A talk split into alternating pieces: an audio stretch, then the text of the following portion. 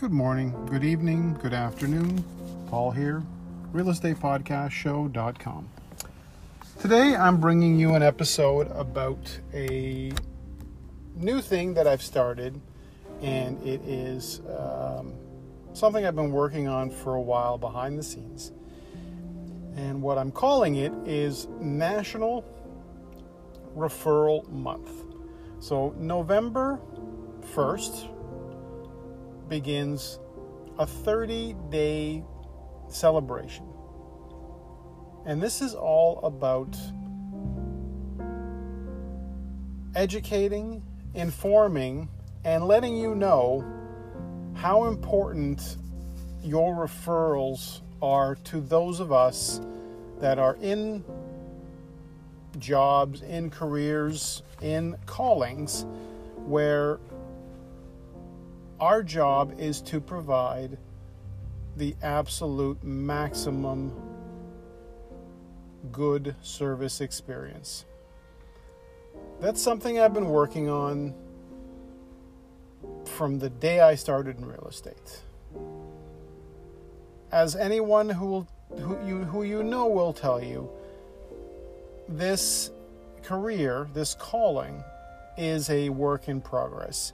You're never quite done. You're always working on your systems, you're always working on your marketing, working on your prospecting, trying to figure out what the best value that you can provide to someone and how you can help the people who want help. There's no way that any of us can help everyone. There's just no way. So my goal is to make sure that those of you who do need my help, those of you who need the results, those of you who understand the power of storytelling, I want you to make sure that you know that I'm here to make sure that you get the information and the help that you need. So, National Referral Month is simply a reminder, a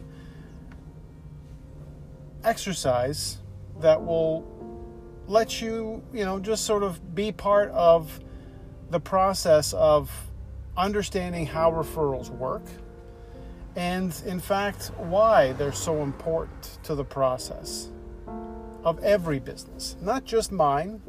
And I cannot possibly tell you enough how much they've meant to me over the years your referrals, your introductions your repeat business. All of those things are the only reason I'm still doing this after 22 years. This is a job where 90 something percent of people don't make it past the first five years. And in years like this one, it puts a, a pretty big test on the will and the I guess I'll call it not just the will, but also the ability to adapt, especially in years like this one and the beginning of the pandemic in 2020 were definitely rough years. I do remember rougher ones before, and I do remember easier ones along the way. And the bottom line is, I always want to make sure that those of you who need my help the most get the best possible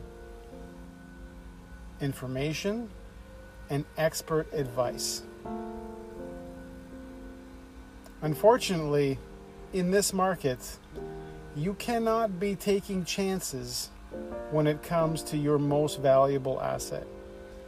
You can't just hire the person that helped you buy the place.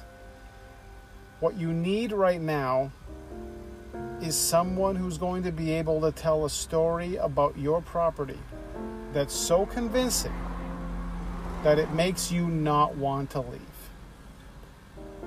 And you have to know that story before you sign any documents. This is the biggest mistake happening right now. is you're not asking to see the process in reverse. You need to see how it's going to end and what that person can do and has done. Not just can, but has already done, and how it's going to benefit you the most. And you don't have time to train on the job. You don't have time to have someone experimenting with your listing and, and moving the price up and down five or six times before you get an offer. You don't have that kind of time. Many of you need to be sold and closed by the end of the year. I know this because I speak to so many of you on a regular basis. And I know that you might be induced by the promises that you hear, but very often you don't have the proof that those tactics are going to work. And the tactics I'm referring to mostly is the people convincing you to use a low list price and wait for offers. And considering several of the homes I'm showing today decided to do, I, I, I, would call it probably one of the dumbest things you could do, is they decided to have offer night on Halloween. You've got to understand something. There's an important equation in the process of if you know who the buyers are, and this particular property that I'm showing tonight would definitely know what the demographic of their potential buyer is, and very likely Halloween would not be the right night to decide to do an offer because then a parent would have to choose between sitting at their desk or sitting somewhere and putting an offer together or taking their kids out for Halloween. Most parents won't make that choice. Most parents, especially with younger kids, you know, you're going to be with your kids. And I was last night. My kids are a little older, but I still would not have booked an appointment or made someone line up for an offer last night. So, I want you to welcome, I want you to, uh, I want to welcome you and, and have you join me for National Referral Month. So, who do you know that's in the process of moving to or from Toronto GTA?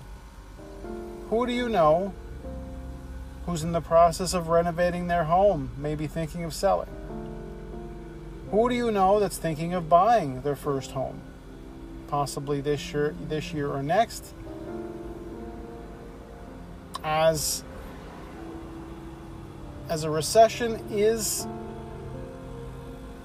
definitely here or very close to being here,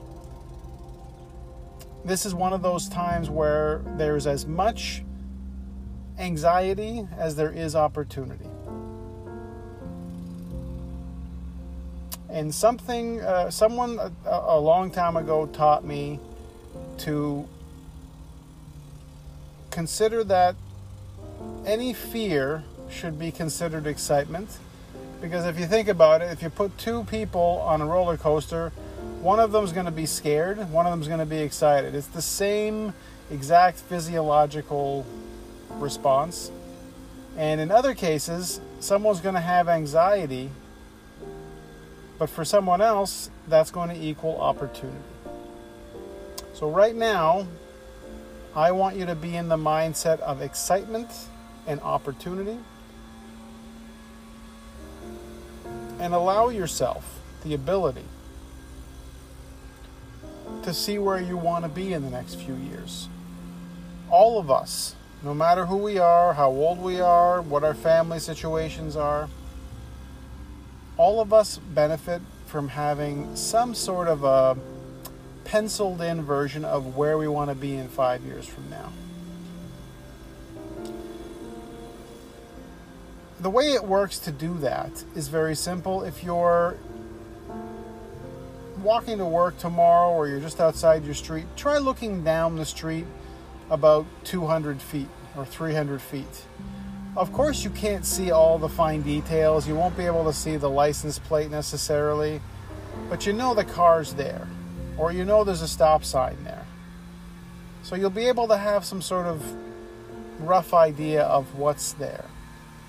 So that's the five year plan, is to sort of have an idea of here's where I want to be in five years, here's where I want my income situation, here's where I want my finances, here's where I want to be in terms of real estate, all of the things that you might have in mind. The next 60 days, and there's only 60 days left in the year, so you don't really have a lot more time to do this. Today's that day. So sit down, draw out your goals, and if you need help doing that, by all means, reach out to me. I'm happy to help, and I'm doing that right now for several of you because it's just something that you've never either been told about or, or know how to do properly. So there's a way to do it, and I can make sure you do that correctly. And all the things that are necessary to get to the point where you're in a wealth position. Hopefully, in less than five years, maybe even two. For some of you, it doesn't even take that long. But the first step to make is to connect with me so that we can discuss what your plans are and decide that maybe you're in a position right now where maybe you're sitting on a property and a huge stack of money that isn't doing you any good. You're not enjoying it, you're not able to use it, and you're definitely not investing it. It's just sitting there while the bank's making money off of it, meaning you and your payments, and they might be leveraging your home value, but you're certainly not doing that. And it might also be time for a change.